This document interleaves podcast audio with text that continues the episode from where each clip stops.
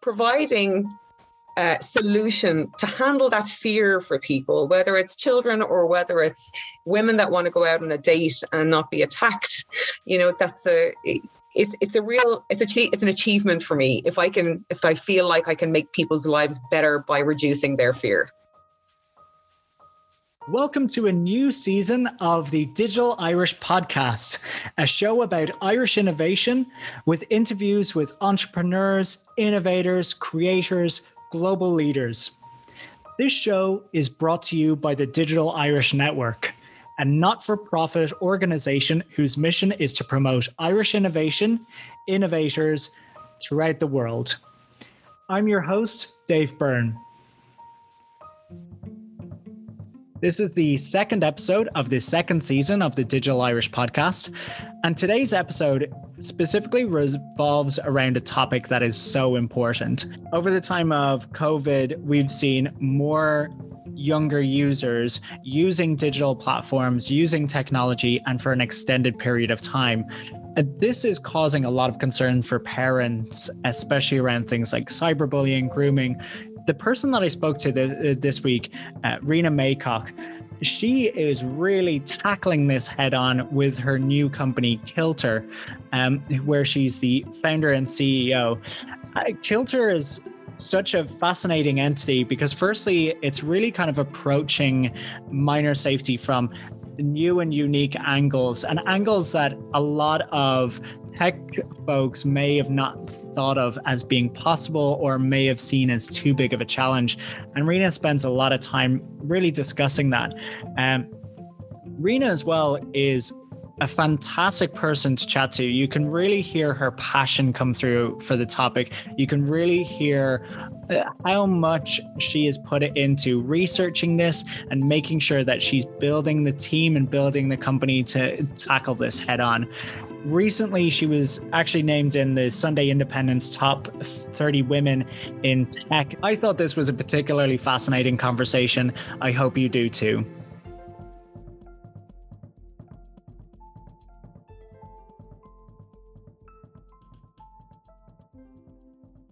Our guest on today's show is Rena Maycock. Rena has done an incredible amount in her career.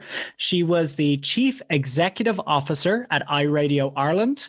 She was the founder and is currently the non executive director at Intromatch. She is a business columnist at The Currency. And most recently, she is the CEO and founder of Kilter.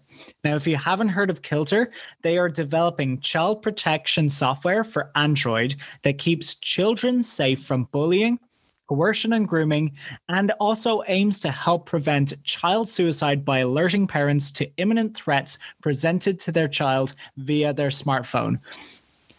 This is hugely important in this day and age, especially in the time of COVID, as we all seem to be on our devices more so than ever. So, Rena, my pleasure. Welcome to the Thank show. you for inviting me. Rena, I'd love to start off with a little bit about your career because it seems like you have quite an entrepreneurial spirit. Where do you think that came from? Well, originally, I have to admit, you know, in the early part of my career, I was very, very happy to be an employee. In fact, I couldn't comprehend why anybody would want to start their own business and not have a guaranteed paycheck at the end of every month. Um, but that kind of changed when, you know, I worked my way up the ranks. I had started off in, you know, sales jobs and then I held a, a number of sales management and directorships and then found myself as CEO of a media group and I was doing monthly board meetings. And I started to look at the directors around the table who had been investors in the company. And I thought, wouldn't it be wonderful to be the decision maker here, you know, calling the shots ultimately? Um, and I, my mindset set started to change. And I realized I wanted to be the the in control of my own destiny, if you like. And I had started to, you know, uh, ideas had started to ruminate for me. Um, and you know ultimately took the decision uh, myself and my now husband to to start up businesses of our own. I so I guess that ultimately it came down to I thought to myself, I'll never be that director around the table calling the shots while I'm somebody else's employee.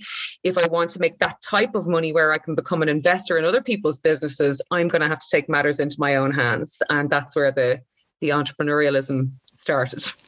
I love that. It's not just about being your own boss, it's also about calling the shots and having control over your own work. That's great.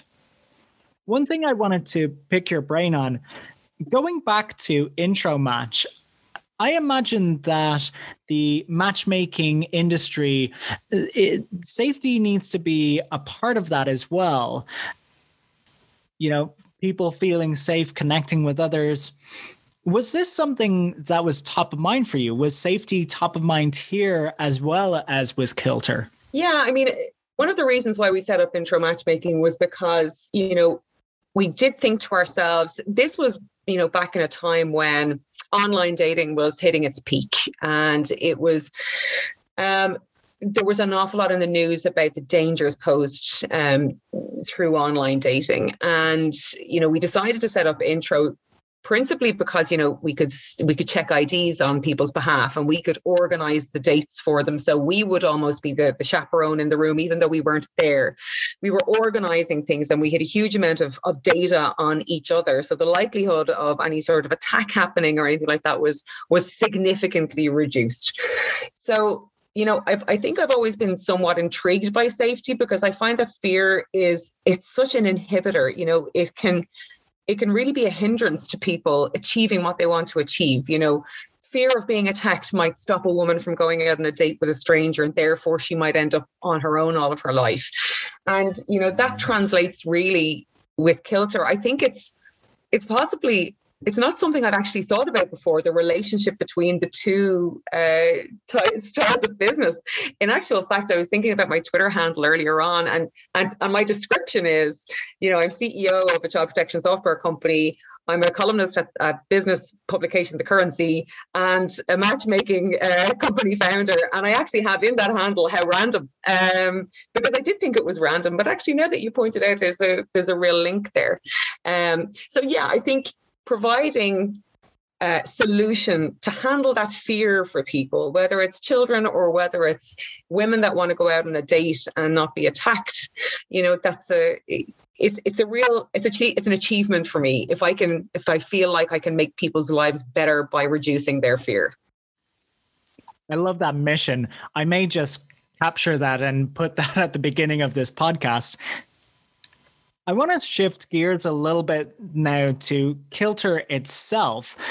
And specifically, I'd love to take you back to the moment that you realized that Kilter isn't just something that you wanted, it was something that needed to be done.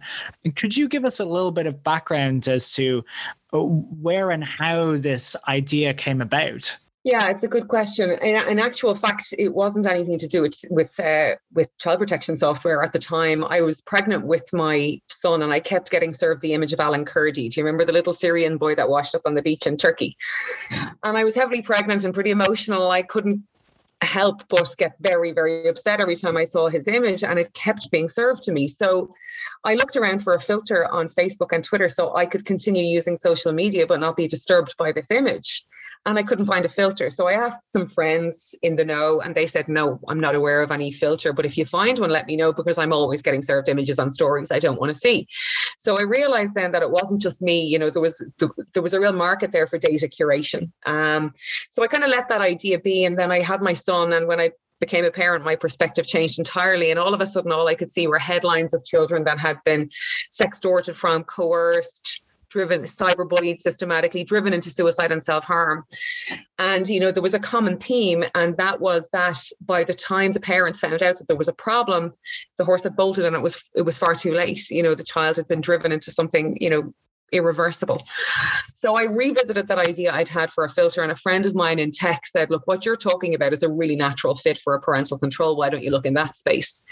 So I took a deep dive into the parental control market, and I found that the tools available for parents were all app based. So, you know, at the time, I'm not a technologist. So at the time, I had to, you know, figure out why there was no solution for cyberbullying and grooming because I looked into the research and there was a Webwise study done that found that parents had four main concerns when they gave their child a smartphone that they'd access pornography, that they'd spend too much time online, or be groomed or be cyberbullied. And they were of equal concern. But when I looked into the app stores, you know, there was maybe 250 parental control apps in Google Play, maybe 220 in, in the Apple Store. And all of them shared a variety of features. You know, they had geofencing and geo-tracking for your child. They had restriction of access on app and on device, and they could all block pornography sites. They shared these features. So they could cope with pornography and restriction of access to stop the child spending too much time on their device, but none of them could tackle cyberbullying and grooming. And I was like, why is this? Why are 50% of parents' needs not being met by this market. And when I started to teach myself about the technology, I realized that apps operate on a peer to peer system. So they can't access data within other apps. And it's through messaging apps that cyberbullying and grooming happens. You know, it's not in public fora, really, it's in private messaging apps. So apps just lack the technical capability of accessing messaging apps. So they can't tackle cyberbullying and grooming. And I thought to myself, wow, you know, there's an opportunity here. This is my inner salesperson. And I was thinking, you know, if if I build this, people will come. Um, so I tentatively started to dip my my toe in the pool of technology, and uh, and it's been a roller coaster ride ever since. That's really fascinating. I, I want to make sure that I capture those four areas of primary concern for parents because I haven't heard it being described so succinctly. So there was cyberbullying and grooming, which are two areas that the current solutions aren't tackling. And then the other two were pornography and what was the final one? Accessing pornography and spending too much time online. So parents were just worried their children were getting addicted to social media and phone use. Um, and you know that has all of its, its its other concerns. And there is you know robust research to suggest that you you know you should limit your child's time to a degree to a degree online. And that and actually that has been demonstrated by covid which has made the situation worse because since covid children are spending way more unsupervised time online. And that has uh, contributed to a sharp increase in online child abuse material and an increase in cyberbullying. So, you know, those fears parents have, you know, they're legitimate, but that restriction of access is overserved by the parental control app space, whereas the others, cyberbullying grooming, aren't tackled at all.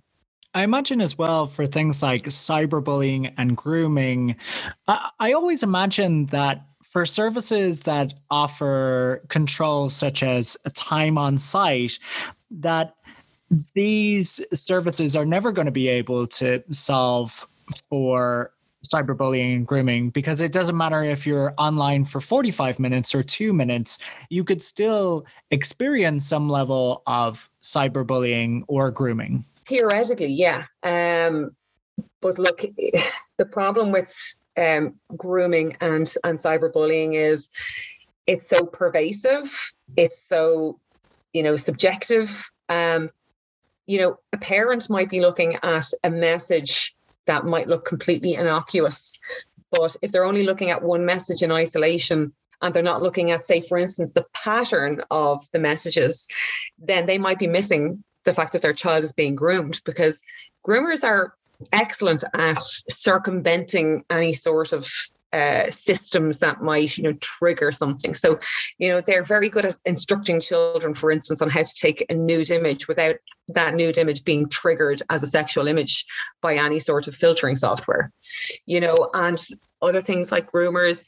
Generally follow a pattern you know they can send one or two messages to a child in a week, very innocuous messages that would never raise a red flag. You know, what's your favorite subject at school, that kind of thing. And this can go on over months so that they gain this trust of the child. And eventually, when they gain the trust of the child, they get a secret from the child and they use that secret to elicit an image. And then when they get one image, they use that image to blackmail the child into more images. And this is how you get this kind of this roll on effect. But at that point, once they've gotten that to that point where they have the blackmail for the, the child they can then move up into you know four four or five hundred messages in a day. It can get that much. So the pattern analysis is equally as important the content analysis if you will. That is scary. Mm. that is really yeah. scary. Um i want to address one thing that you mentioned earlier. You mentioned that you are not a technologist.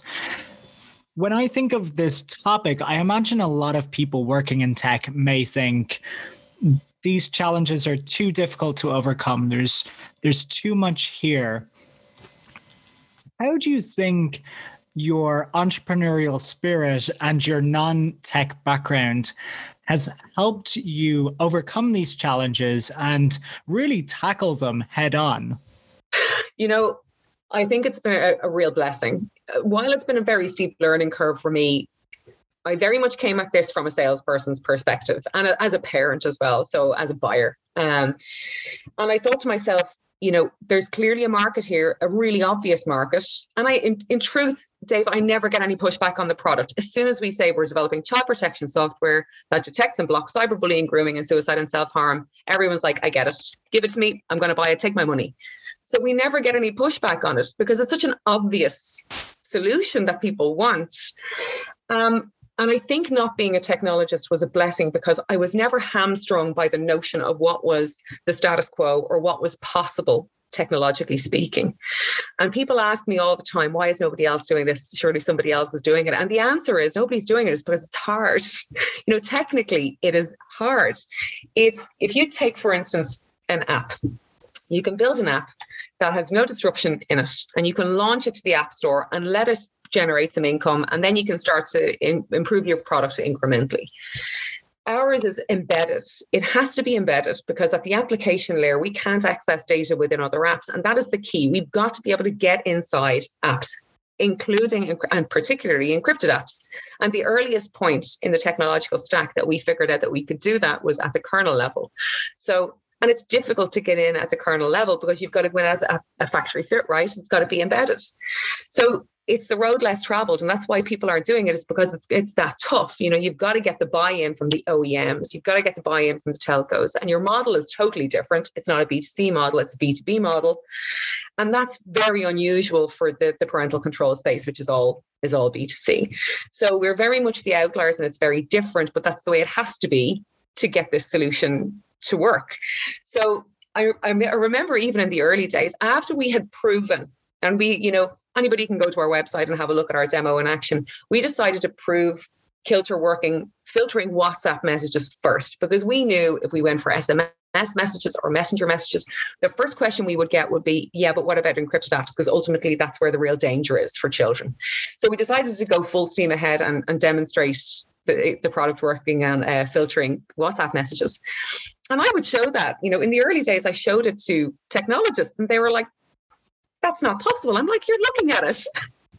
what do you mean that's not possible? I'm showing you. You know, I'm telling you how we do it, you know, broadly. I'm not giving you a full technical walkthrough, but this is how we do it. It, it is possible. We've patented it. So it is possible. And we've demonstrated it. There you go. Look at it with your own two eyes. So you'd be absolutely staggered the level of disbelief we would get. Now, granted, there were other technologists that were like, wow, that's a really cool approach. You know, when I explained it to them, but others were like, nah, that's not possible. So certainly not being a technologist has gone in, our, in my favor because it allowed me that freedom to barrel through because I thought to myself, if there's such a big audience or, or market for this and people will buy it and they clearly will, I'm going to barrel through and find a way to do it. And that's exactly what we did. So it was absolutely a blessing rather than a curse, despite the fact that I had to educate myself very, very quickly. And I'm, I'm still doing that but also you know people also like from an investment perspective people like you know a commercial ceo they just like a commercial ceo so that's been a benefit too um, that i haven't been you know we've got an amazing cto and that's great and we've got an amazing head of ai i. Don't need to get into the weeds in the in the technology. As long as i can explain it from a surface, surface level perspective it's fine. Um, but yeah it's been an absolute blessing for me did you find then when you were building the right team, finding the right CTO and the head of AI, that you were coming across people that were initially thinking, oh, maybe this is impossible, or maybe this is just too much work. And then subsequently were then buying into the the vision to be honest, our team are very, very invested in child protection. And that goes for our CTO, our head of AI. For instance, our head of AI wrote the algorithm for the hate track tool that was developed to detect racially motivated hate speech on Twitter. So he's got an amazing pedigree in the detection of harmful content fields, um, which is fantastic. And, you know, our CTO has three kids and has had direct experience of, you know, cyberbullying in schools, that kind of thing. Um, you know, and then we've got all of our, our, our, our, the rest of our team, our, our head of child protection, you know, worked in Interpol, you know, and for six of those years worked in, you know, crime prevent, online crime prevention against children. So really, you know, we've got a 10 strong team and we're here we are two years down the line and everybody's getting on is unpaid and working in some cases around full-time jobs and that takes dedication you know so i suppose the one thing that we have going for us is that we may not have money, but we've certainly got purpose. And so we don't find it that difficult to get people to row in and help and to get behind us because, you know, if you take, for instance, if you're a technologist and you work for, for one of the big tech companies and, you know, you you know, you might think to yourself, okay, eventually I want to get out of this, you know, the golden hand, handcuffs here and I want to go and, and, and make a big societal difference.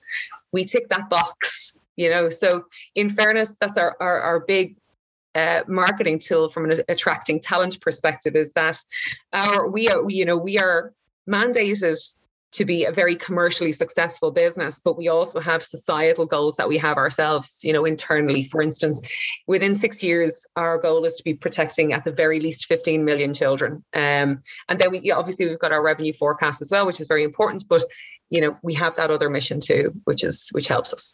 Wow that's fantastic. Uh, I find that very interesting because I think that's also an interesting learning that a lot of entrepreneurs and startup founders can learn from as well. That if you are really driven by the right purpose, that you can find people that are right for the business who are also driven by that purpose. I, love that you touched on the golden handcuffs. I used to work at Google myself and I loved Google. I loved the free food and all of the perks. But there's definitely something different about people when they're working for a purpose and they have a vision rather than just working for a company. You really do see a different kind of energy from them and a different kind of engagement. One thing I wanted to touch on because you have this lofty goal, this aspiration to protect 15 million children plus. Do you and the team feel a weight of responsibility to get this right? Yeah, and it, it is a big responsibility. Um, you know, when you look at the victims of of of these three problem areas of cyberbullying and grooming and then suicide and self-harm. You know these are issues that can destroy entire families you know pull families apart. Uh, it can be they can be life and death. And for some reason you know it has been left for 30 years more or less access to information has been unfettered. And it has probably taken covid to make legislators stand up and, and, and force things through. I mean, you could see yourself that big tech were, you know, constantly being invited to make change and tackle bad content. Um, and it just wasn't, the needle was not moving. And, you know, in a way, COVID has been a terrible thing, but it has most certainly moved the dial on the legislation. Um, now that's going to force big tech to move harmful content off their public platforms, but even the legislation can't compel them to look into encrypted apps. And we specialize in that. You know, we can look into encrypted apps. So, you know, we're gearing up to be the compliance measure for this legislation. There's, there's a lot of legislation. There's the Online Safety and Media Regulation Bill, there's the Digital Services Act, there's the EU strategy for a more effective fight against child abuse, there's a lot coming down the track, and we're getting ourselves geared up to be the compliance measure for when that legislation comes into force. And there's a heavy weight of responsibility that comes with that. So, you know, we're, we're saying, yes, we're going to be this, this compliance measure, we'll be ready to deal with this when bad actors move their terrible content off public platforms into encrypted messaging. But then we're also thinking, you know, we need to make sure that we get all this right. Now, people have said, you know, there's, there's a real risk component to your business because what if you get something wrong? What if you miss something? And I keep saying, we will miss things. It is not going to be possible for us to be a substitute for vigilant parenting. You know, a technological solution, it would be irresponsible of us to say we'll catch everything. Go and relax there as a parent. We'll, we'll take over here. That's not our message, and it never will be we will not go to market unless we're at 75% detection efficiency, human level detect- detection efficiency ultimately, because we can't, you know. And as such, you know, we've been kind of, we are a B2B SaaS product, which is all very sexy, and investors love B2B SaaS product. They love an, you know, recurring revenue model, which is exactly what we have. And theoretically, you know, we'll scale rapidly because our model is so different to, the, to our B2B competitors in the parental control space. But ultimately, you know, we we can't do it unless we're at 75% detection efficiency, but that still leaves 25% on the table. Now, the product will learn, the solution will learn because there's a machine learning component to it. So, you know, the richer the the content, the the um the content, the more the, detection efficiency will grow, the more robust it will become. We may even get to 99%, but there'll still be that 1%. So we'll always be saying we are a tool. We'll try and come as close as damn it to, to perfect, but in, we never will be perfect.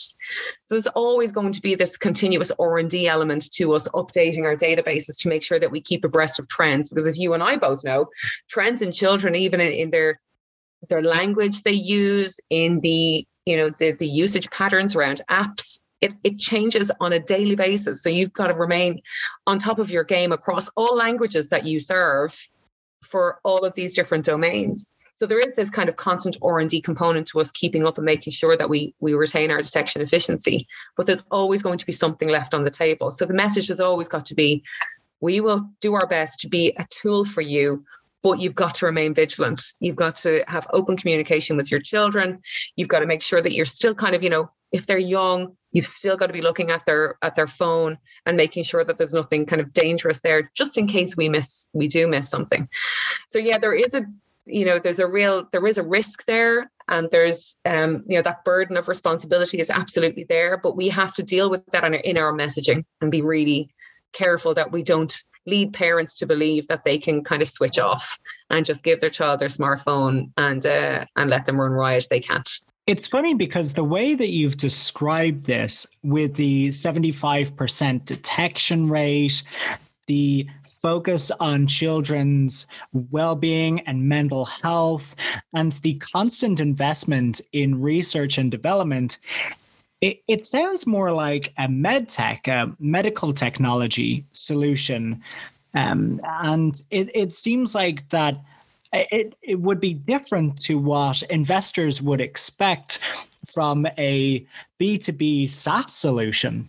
It's a really good it's a really good point because we do as a b2b saas product we do get lumped into kind of you know the type of expectations from a development runway perspective from a go to market perspective as a traditional enterprise saas product for instance.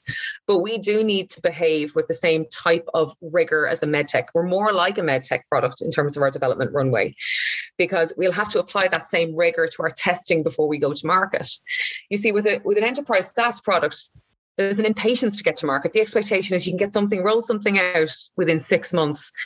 But we can't release a V1 to market and let the users work out the kinks. And then by the time we're at version nine, we've got a perfect version. We've got to go to market with as close as time to a per- perfect version as we can because you're dealing with children's mental health. You know, and that's a sizable component. You know, for instance, you know, we've been dealing with the the, the HSE here, the health service executive, and they recognize they don't have the data to back it up, but they do recognize the fact that there's been a, CAMHS, which is the Children's and, and Adolescent Mental Health Service here in Ireland, is heavily overburdened and under resourced. And over the last number of years, the demands on that service have increased rapidly. And the HSE would acknowledge that the increased demand on those services, you know, in some part is due to smartphone use, the increase in smartphone use. You know, you've got 25% of six year olds have their own smartphone. You know, 93% of eight to 13 year olds have their own smart device. And along with that ownership comes certain dangers, and that's in exposure to grooming, cyberbullying, and suicide and self harm content. So they would acknowledge the fact that our solution will help them reduce the burden on those waiting lists and reduce those waiting lists because we'll be a, a, preventative measure in the fight against children's mental health deterioration, if you like. Um, so yeah, we do need to behave like more like a medtech product, and you know that's probably been one of our problems is getting people to kind of understand that. That's fascinating, and just as you were talking there, aside from the challenges, you've said you've done a lot of research into this area, and you can really hear it as you've been speaking. You've only been doing this for two years now, but you're speaking about policies, legislations, government organizations, big tech. There's an awful lot there. So I wanted to jump back to a fact that you mentioned that during this time of COVID, all of this in regards to the policies, the legislations, and everything else has been expedited this year. What has this been like for you right now, trying to build at a time when there's uh, when it's more important than ever? You know, uh, it seems like for two years we've been in a perpetual state of fundraising um, with varying degrees of of, uh, of reaction. Um, you know, usually that we're too early stage. Um, but that has all changed. You know, at the start of this year, we got some real traction and we've been building on that momentum. You know, the stars seem to be kind of aligning for us. And, you know, I'm ashamed to say it, but unfortunately, COVID has been, you know, the making of our company. And that has contributed sizably to the traction that we're getting because of the sharp rise in in online child abuse material and the fact that it has woken the beast of the European Commission and they are now expediting all this legislation. I mean, if you take the online safety and media regulation bill, you know that is promising GDPR type fines uh, on big tech, um, and so that is you know 20 million or 10% of turnover whichever is the greater. So those figures are far too big for big tech to absorb as a cost of doing business. They have to act or they will have to when all this comes into into law. So they'll move that harmful content and that harmful content won't go away. It'll slither into encrypted messaging apps. And that is, from a legislative perspective, out of the reach of big tech because the legislation doesn't compel big tech to look inside encrypted messaging. So they'll be in compliance. And you'll have seen that although Facebook announced this a long time ago, it's hit the news again. Their intention now is to encrypt Instagram messaging and also Messenger. And it is you know, one could consider that to be a cynical way of them getting around filtering messaging apps um, because again the legislation doesn't compel them to get into encrypted apps. So that and then the digital uh, services act has so so that online safety and media regulation bill all of that those eu directives that means big tech are you know the, the age of them taking responsibility for removing harmful content is coming and it's coming fast. And it means there's more of a demand for encrypted apps. So that has, or uh, solutions that deal with encrypted apps. And that was actually mentioned in the EU strategy for a more effective fight against child abuse, which was announced last July. And they said they wanted to investigate technology that could deal with end to end encryption. So that has opened the doors for us in the European Commission, you know, with, with cybercrime division there so the legislative demand, the opening of the doors with the European Commission, and then you've got the Digital Services Act has removed our biggest risk. So our biggest risk previously would have been the exposure to Google um, because they're proprietors of, of AOSP and we're developing for Android. And, you know, investors would have said to us before, what if Google stand in your way? And we would say they're unlikely to do that because PR isn't intrinsically linked to share price these days. So what would the public think if Google stood in the way of a bona fide solution to cyberbullying and grooming of children? It would not look good.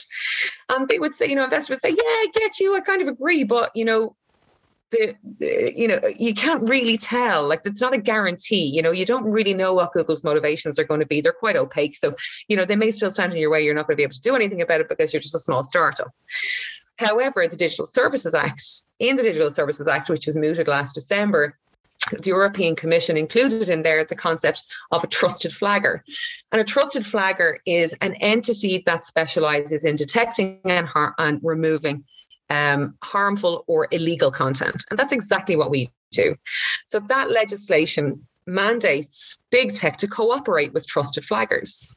So that effectively removes that big risk component for us because from a legal perspective, Google would be mandated to cooperate with us. So COVID indirectly has removed our biggest risk, created a legislative demand for for our product in the next kind of couple of years and it's opened those doors in the european commission that we needed opened so that we could you know start talking to the, the right people about the solution. So covid has been a blessing for us and it's you know it's general because you know investors love a legislative demand. Uh, you know if you look back at the, you know when GDPR was coming in, GDPR is widely credited as you know the move towards official, you know, cybersecurity solutions. So that was, you know, that gave birth to it. Well, not gave birth to, but it certainly accelerated the growth of, of a whole industry. And if you look at the likes of safety tech now, safety tech is, is really on the rise. It's the next blockchain. If you look at it, you know, the UK um, government commissioned a, a, study and found that safety tech uh, is going to be worth 1 billion in the UK alone by 2025. So there is this movement towards like legislation is pushing this sector um, up into the spotlight, which is great, and it's great to be a part of it. Um, and that's, you know, unfortunately, is in large part due to COVID. It, it sounds like that so many forces have just come together all at once where safety tech is no longer a nice to have it's a must have yeah. Um, specifically for big tech as well if the digital services act is specifically saying you have to do this then tech players have to pay attention. I also wanted to re highlight a point that you mentioned as well that if you get fined for this and you don't work with trusted providers, that it isn't something that you can just absorb into your cost of operations. This is no longer a slap on the wrist. We're going to come down hard on you it's interesting to see this all come together all at once now. For you personally, and for Kilter in particular, what does the next year look like? I know you recently got some funding. Yeah, I mean, we've got a very comprehensive development runway. We've we've got our first investor, and he's a he's a really cool guy, and um, he did all of his due diligence, and he told us we could go around town talking about him, and he's got you know really great pedigree in the in the software investment sphere, which is fab. And you know, we've got other investors that are kind of in the wings, waiting to to come in and complete the round.